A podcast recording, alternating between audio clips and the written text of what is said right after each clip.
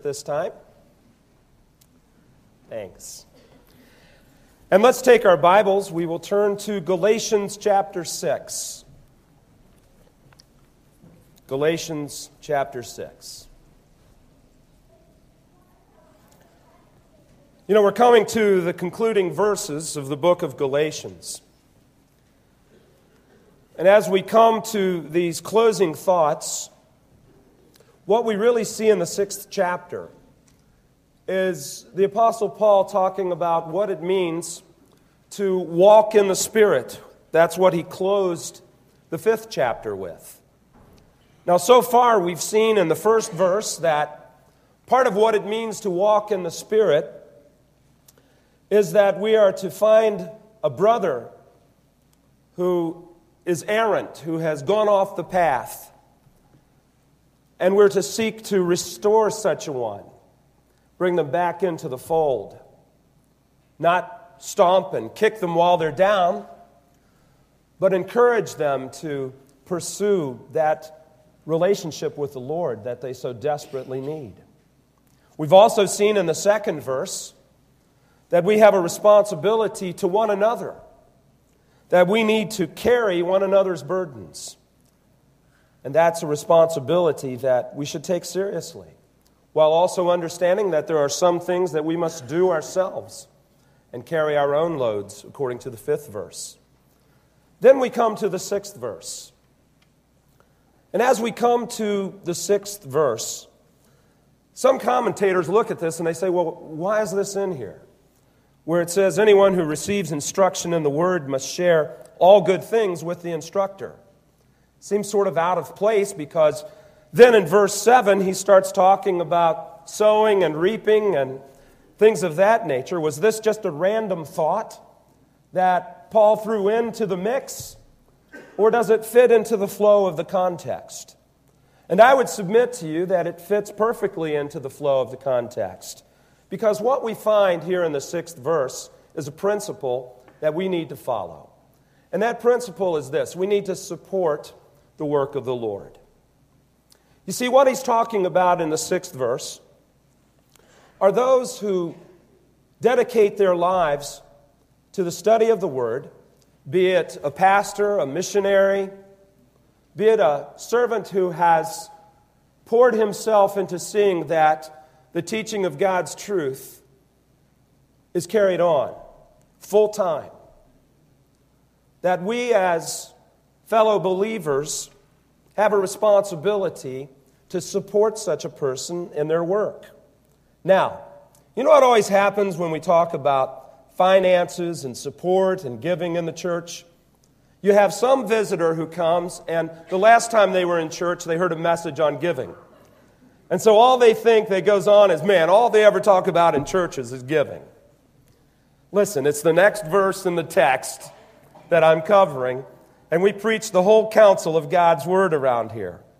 So that's why it's being addressed. But I want us to look carefully at this verse.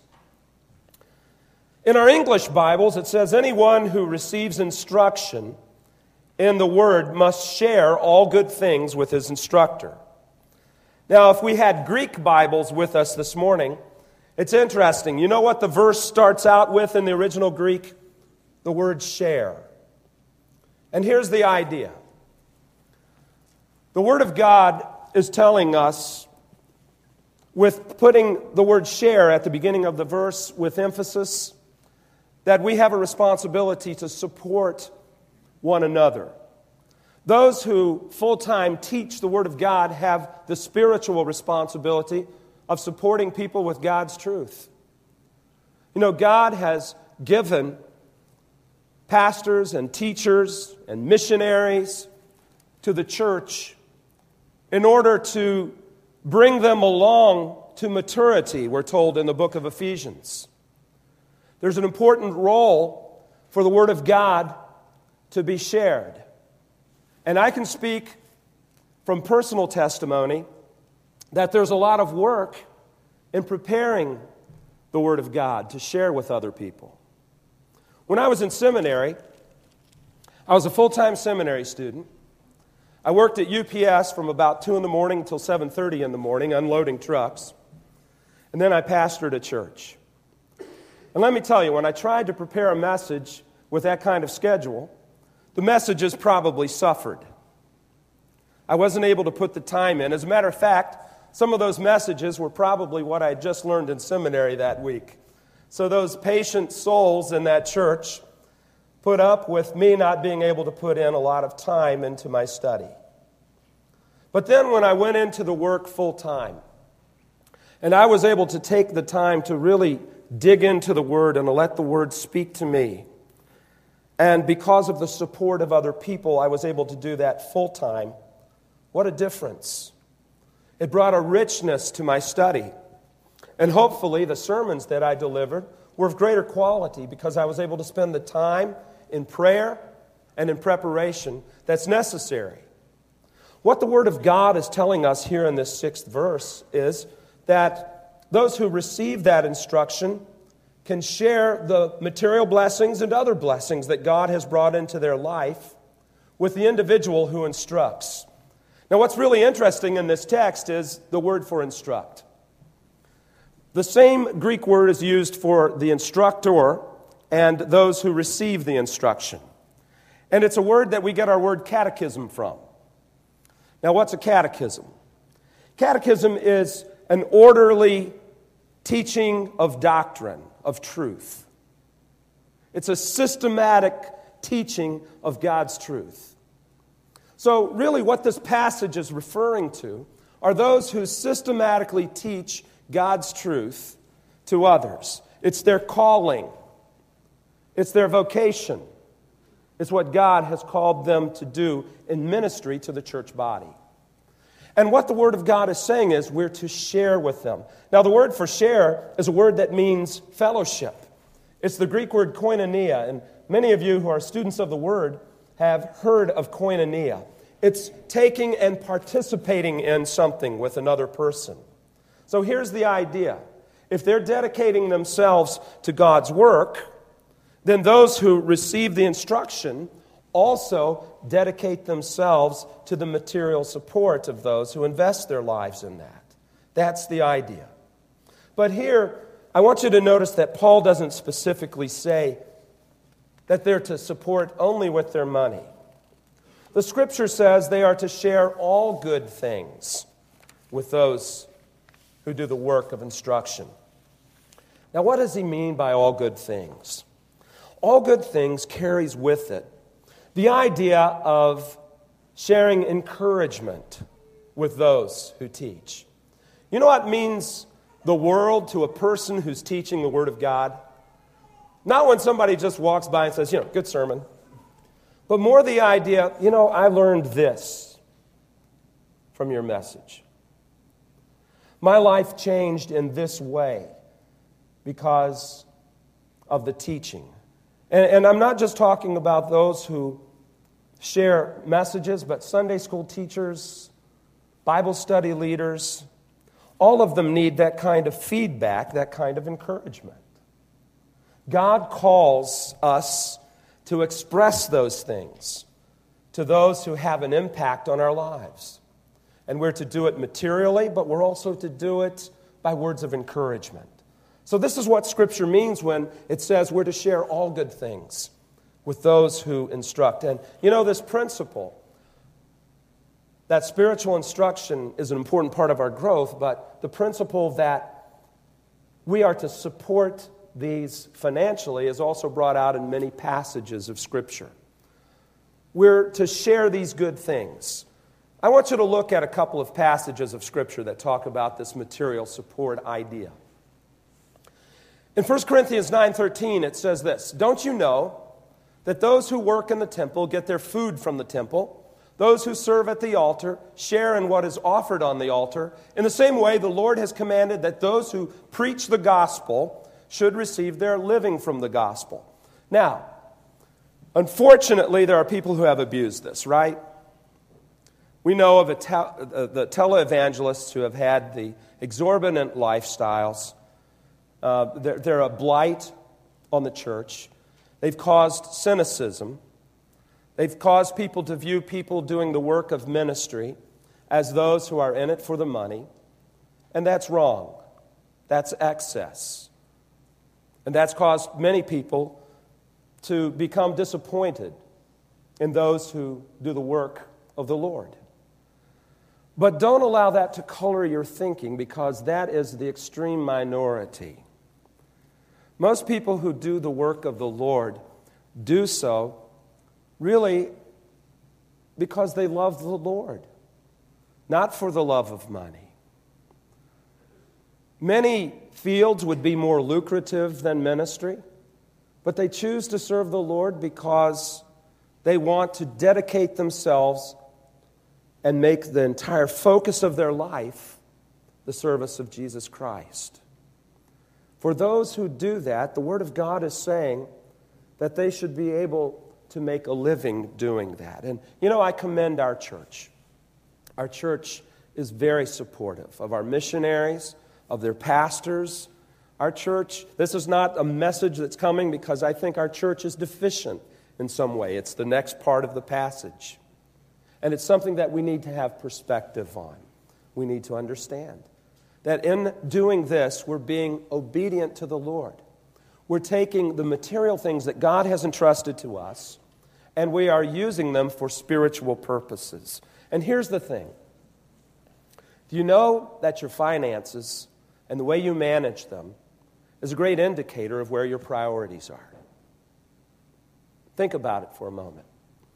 In order for me to invest my money in something, I have to believe in it, right? I'm not going to take my money and direct it towards something that I think is a farce or a sham, right?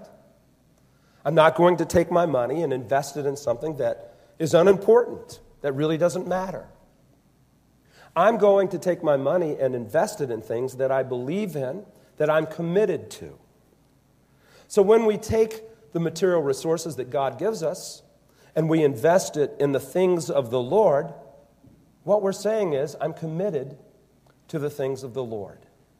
It's a very real way for us by faith to take something that is tangible and invest it in the unseen. And that's why God calls us as believers to do it. Giving to the work of the Lord is really an extreme expression of faith, isn't it? Because you're taking the things that He's given you and using it for things that you can't see. It's a wonderful, wonderful way of expressing our faith. 1 Thessalonians 5:17 also speaks to this where it says this The elders who direct the affairs of the church well are worthy of double honor especially those whose work is preaching and teaching. And then I love the comparison in verse 18. Do not muzzle the ox while it's treading the grain. Isn't that great? The word of God comparing a pastor to an ox. I'll just leave that one alone. And then the final statement the worker deserves his wages. God wants us to understand that the support of God's work and God's workers is an honorable thing. And God wants us to engage in that. Now, as we move on in the text, we come to the next part of the text. And here, as we come to the seventh verse, if you've tuned me out on the giving, tune me in on this especially. Because what we find is a sow reap principle. And you know what we're going to find? In God's Word, the sow reap principle comes from the beginning all the way through to the end. In Genesis, it's a case study on sowing something and reaping something else. For instance, when we look in Scripture at the very first sin, what happened? Eve sowed to sin, and Adam and Eve together engaged in that sin, and then they reaped death and destruction. And really, when you do a study through the Old Testament and New Testament, what do you see? That some people invest their lives in the things of God and they find blessing. And some people invest their things in the their lives in, in the things of the flesh and sin, and they find consequences. What we sow to, we will reap. And that's what the scripture says. Look at the seventh verse. Do not be deceived. God cannot be mocked. A man reaps what he sows. Very simple verse, isn't it? Very straightforward. What's it communicating to us?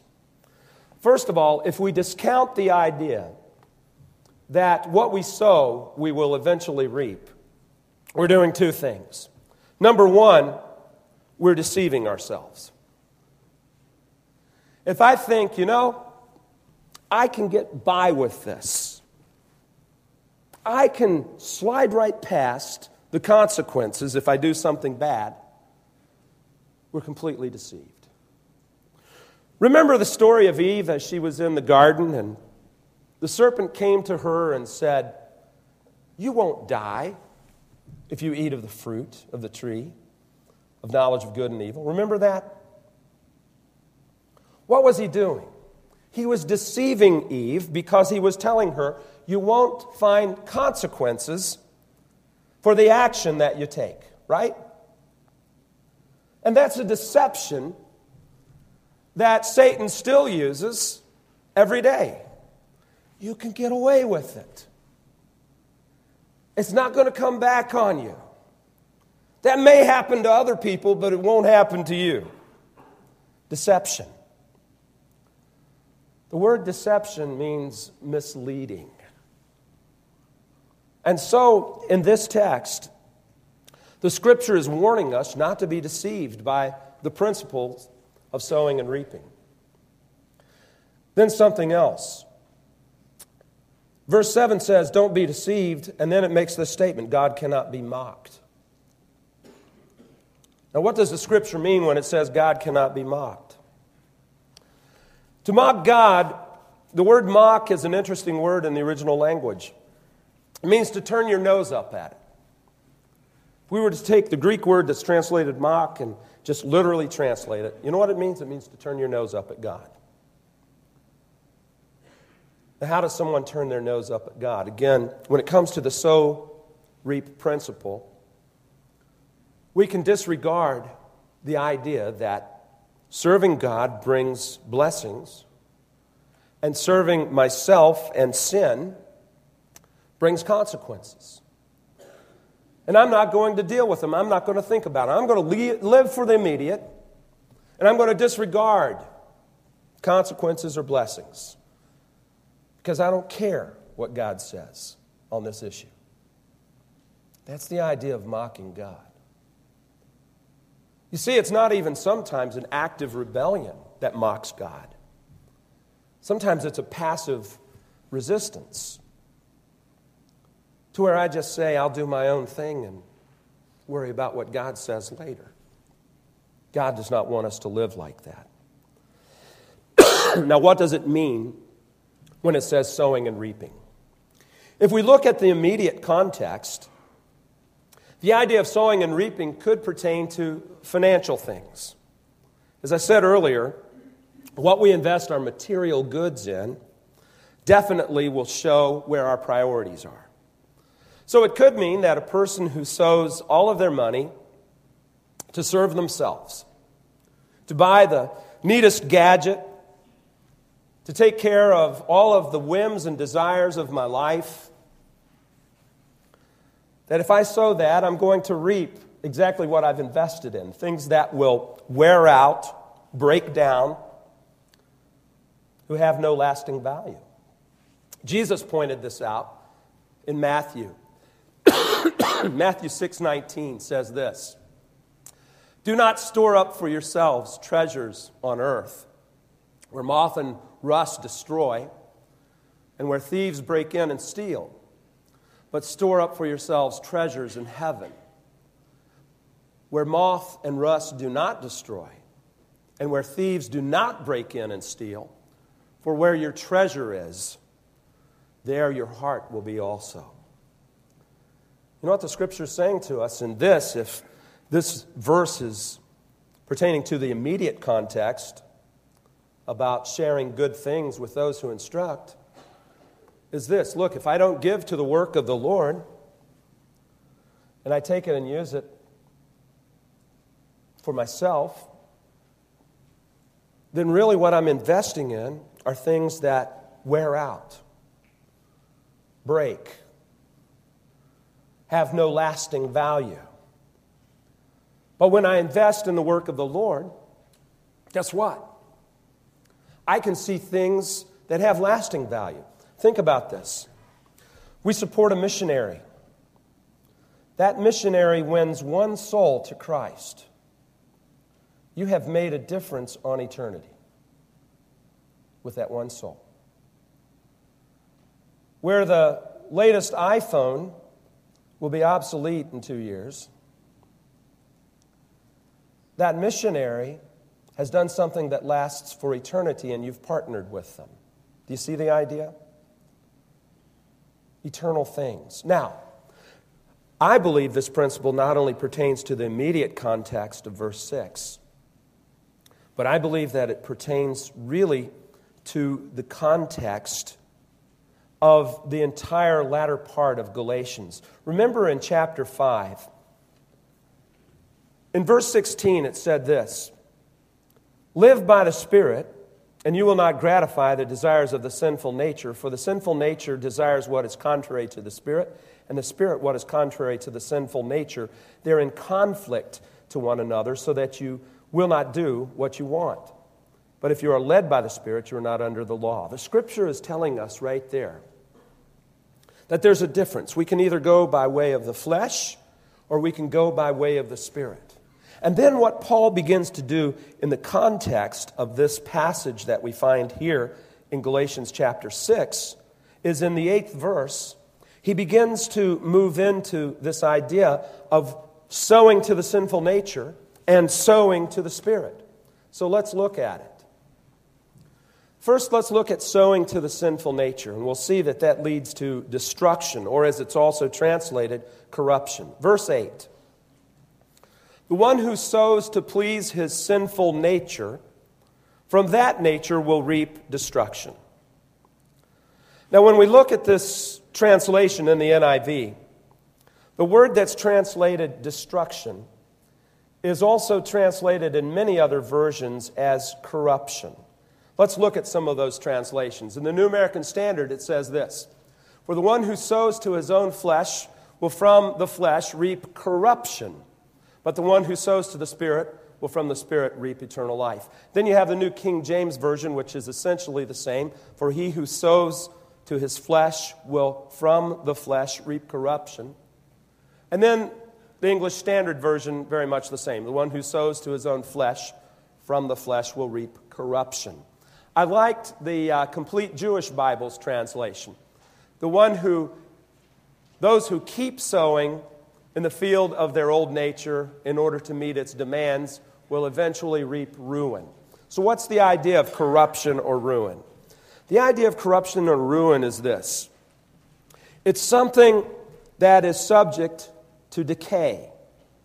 Remember the passage we saw where Jesus said, Don't invest in the things of this world where moth and rust will destroy. That's the idea of corruption. Investing in temporal things and making that our priorities is investing in things that are destined to wear out. They won't last forever. It doesn't matter how well built it is, it doesn't matter how protected it is, they don't last because they are of this world. They're wearing out, they're winding down, they're going to break. That's the idea of corruption. So, what does the sin nature want me to do? If, as we saw in chapter 5, the sin nature is against the things of the Spirit, the sin nature will never want me to invest in spiritual things. That's the idea. Never. It will get me so distracted by the material things of this world that the spiritual things will always play second fiddle. And by the way, this not only applies to material things, it, it, applies to our time, it applies to our affections, those things that we look at that we just think about all the time and desire. It applies to a lifestyle that says, I will satisfy myself in the immediate, even if it's wrong, because I want it now rather than waiting.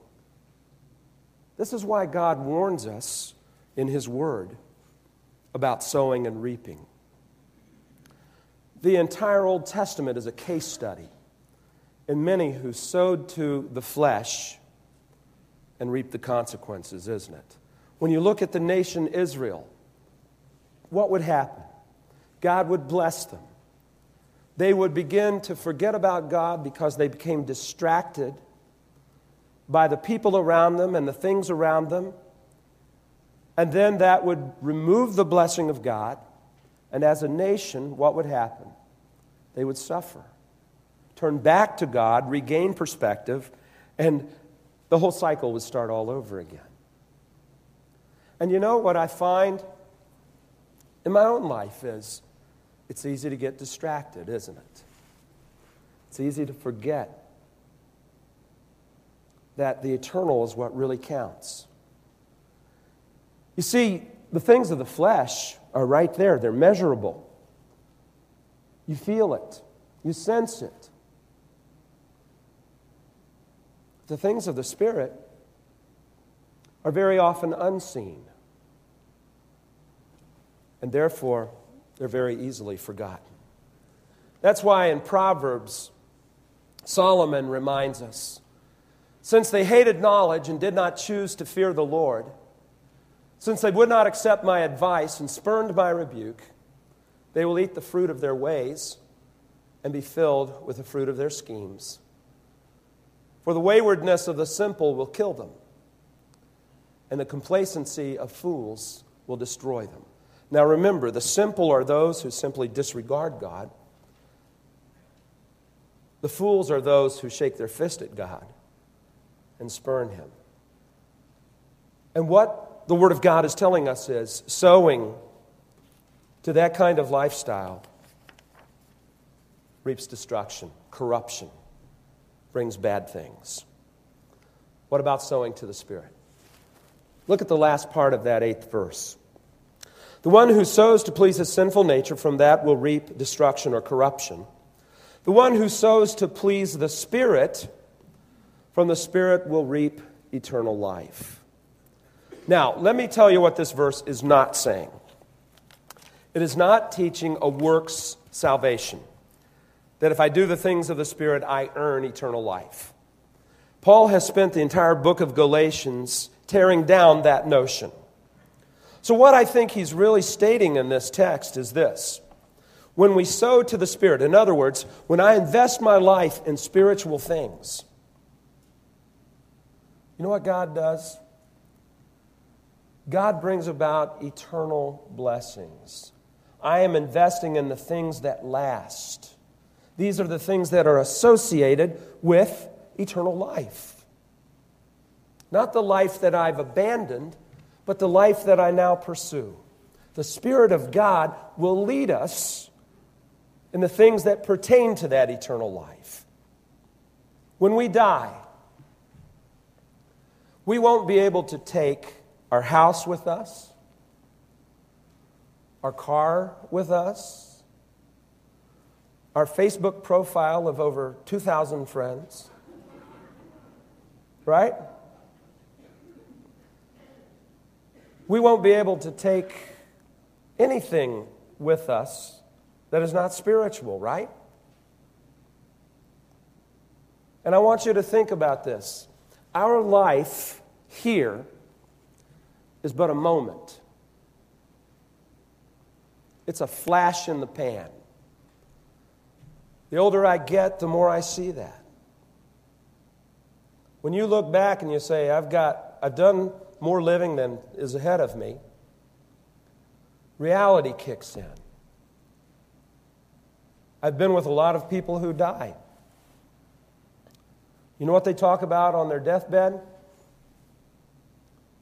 Sure isn't about their house or cars. It's about family. And if they're Christians, it's about faith. God wants us to understand that sowing to the Spirit is the only sowing that really makes sense. And if we think otherwise, we're deceived.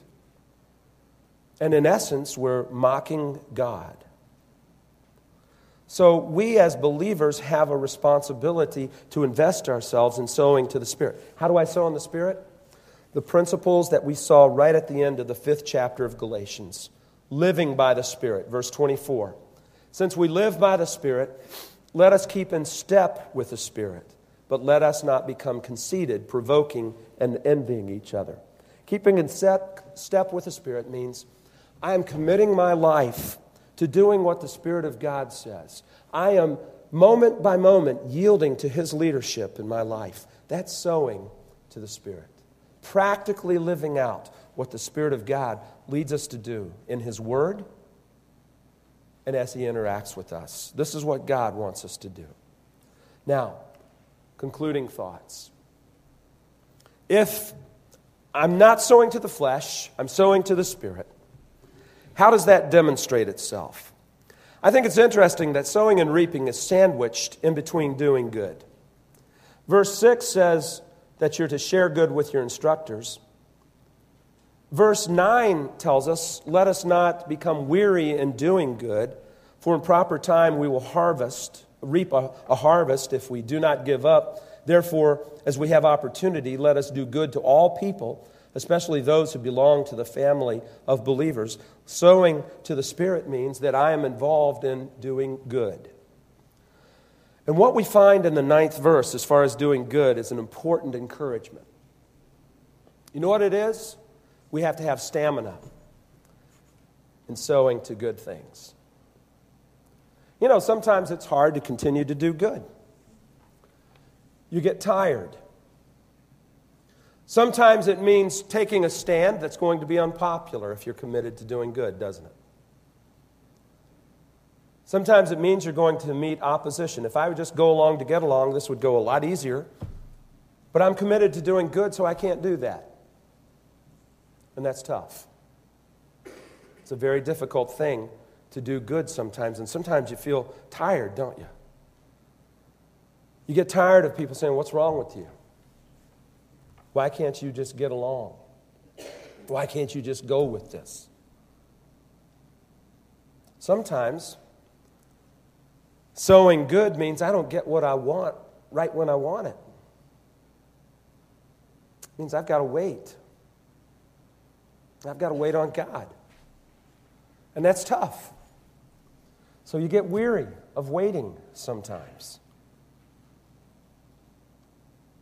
Feel like throwing in the towel.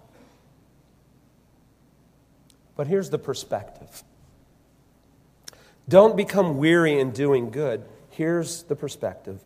For at the proper time, we will reap the harvest if we do not give up. The proper time. I've found that the proper time isn't my time, it's God's time. And sometimes my time and God's time aren't in agreement. My time is for the good stuff, I'd like it done yesterday.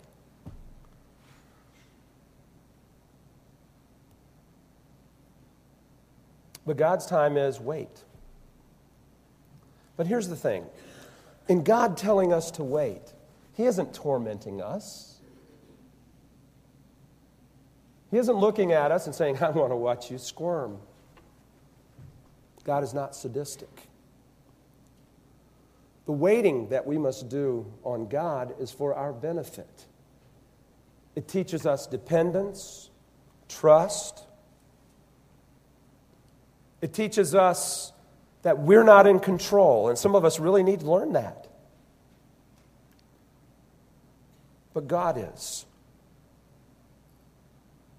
So don't become weary because in the proper time, by faith, we trust that God will bring a harvest from the good that we've done. I watched a wonderful film on Netflix, of all things, the instant streaming thing on the computer, about William Carey, missionary to India.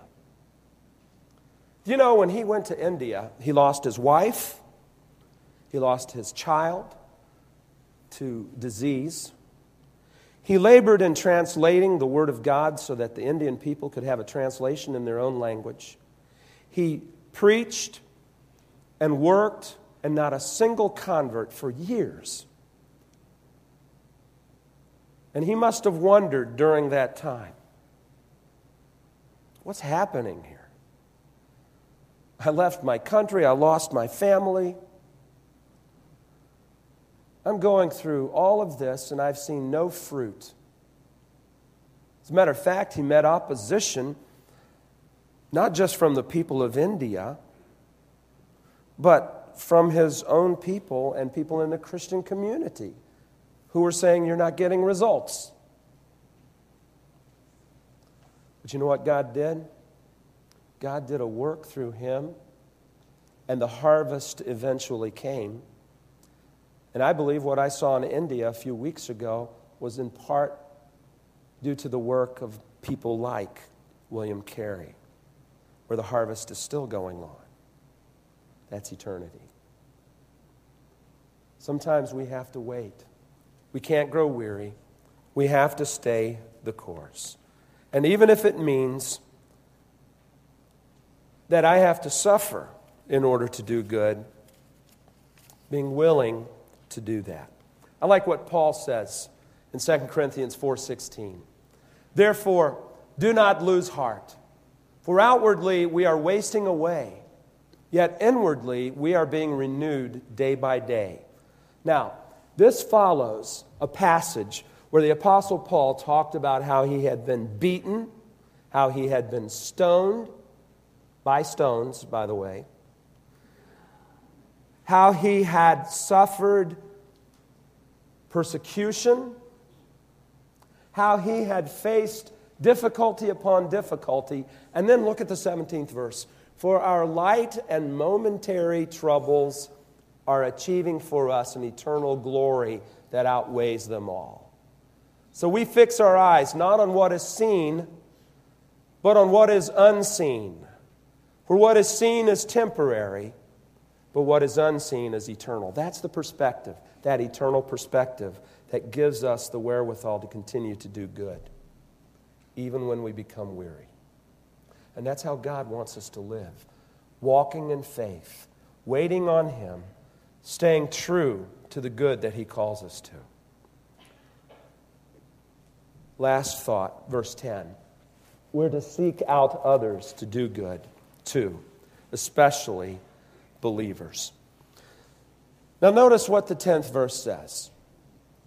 Therefore, as we have opportunity, let us do good to all people. Now, what does the word opportunity mean? Does that mean that every time I see somebody who has a need, that I'm to run to it and meet that need? Is that possible?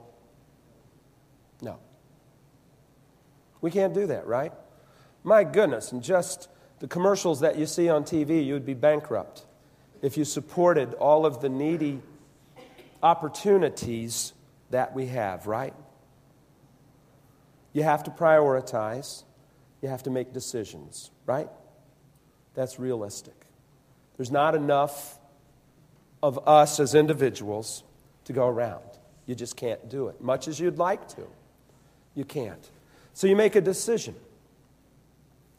What will I do good toward? You prioritize. You take opportunities that are presented to you, and in wisdom, you choose the ones that you'll support, either by your time or by your finances. That's the idea. But what the word opportunity does mean is this it's a word that, if we were to translate it literally, means time. And what it's saying is this while you have time on this earth, do good to all men. Be a person that is a channel through which the good of God flows into the lives of others. Enrich the lives of those around you in many ways, encourage them. Don't be the person that drains and drags people down, but be the person that builds those around you up. Bring good to those around you. That's the idea. And God wants us to do this on a consistent basis. God wants us to live lives of good, doing good, participating in good, directing it toward those around us. That's a principle that we need to understand. I like the way Paul phrased this in Colossians. Be wise in the way you act toward outsiders. Make the most of every opportunity. Let your conversation be always full of grace, seasoned with salt, that you may know how to answer everyone. See, even in our speech, we can demonstrate good. And God wants us to invest ourselves in that kind of lifestyle. Paul said this in Ephesians Be very careful then how you live, not as unwise, but as wise, making the most of every opportunity because the days are evil. Therefore, do not be foolish, but understand what the Lord's will is. Do not get drunk with wine, which leads to debauchery. Instead, be filled with the Spirit. God wants us to take the opportunity that we have, this opportunity of life, and He wants us to live it in a way that's invested in the lives of other people. In other words, doing good is stepping outside myself and thinking about others, their needs, how I can minister to them. Final thought. Notice the last part of the 10th verse. We're to do good to all people but then it says, especially to those who belong to the family of believers. Now, here it's talking about priorities. While I have a responsibility to all people, my first responsibility is to the family of God. If I'm living by walking in the Spirit, sowing to spiritual things, I'm going to invest my life and the good that I do into a community of believers. it's easy to become disconnected. It's easy to just come in and sit in a pew on a Sunday morning and leave without investing myself in the community of believers. What God is saying to us in this passage is this My local fellowship of believers, the people that I'm going to rub elbows with, and that will cost of my time and energy, that's to be my first priority. That's to be something I'm to commit myself to by doing good to them. When you walk into church, do you ever pray, Lord, let me be a blessing to someone today. Let me encourage someone who might be down. Let me walk in here and just think outside myself how I can bless another person. That's the perspective that we're to come as we come and share in fellowship together. So let me encourage you think in those ways. And when you do, you're sowing to the Spirit and you're reaping things for eternal life. The sow reap principle that we find in Galatians chapter 6 is as true today as the day that it was written. The question that we must ask ourselves, I include myself in this, is what am I sowing to mostly? What can I expect to reap? It's a sobering question, and it's a crucial question because it has long lasting results. Let's pray. Heavenly Father, we thank you for this text. We thank you that it is a reminder to us to have perspective. How easy it is for us to become deceived and to turn our noses up at the things that you reveal. God, let us be people who sow in a way that pleases you and not ourselves. Let us be people through which your good is expressed to others by the way we conduct ourselves. And we pray this in Jesus' name. Amen.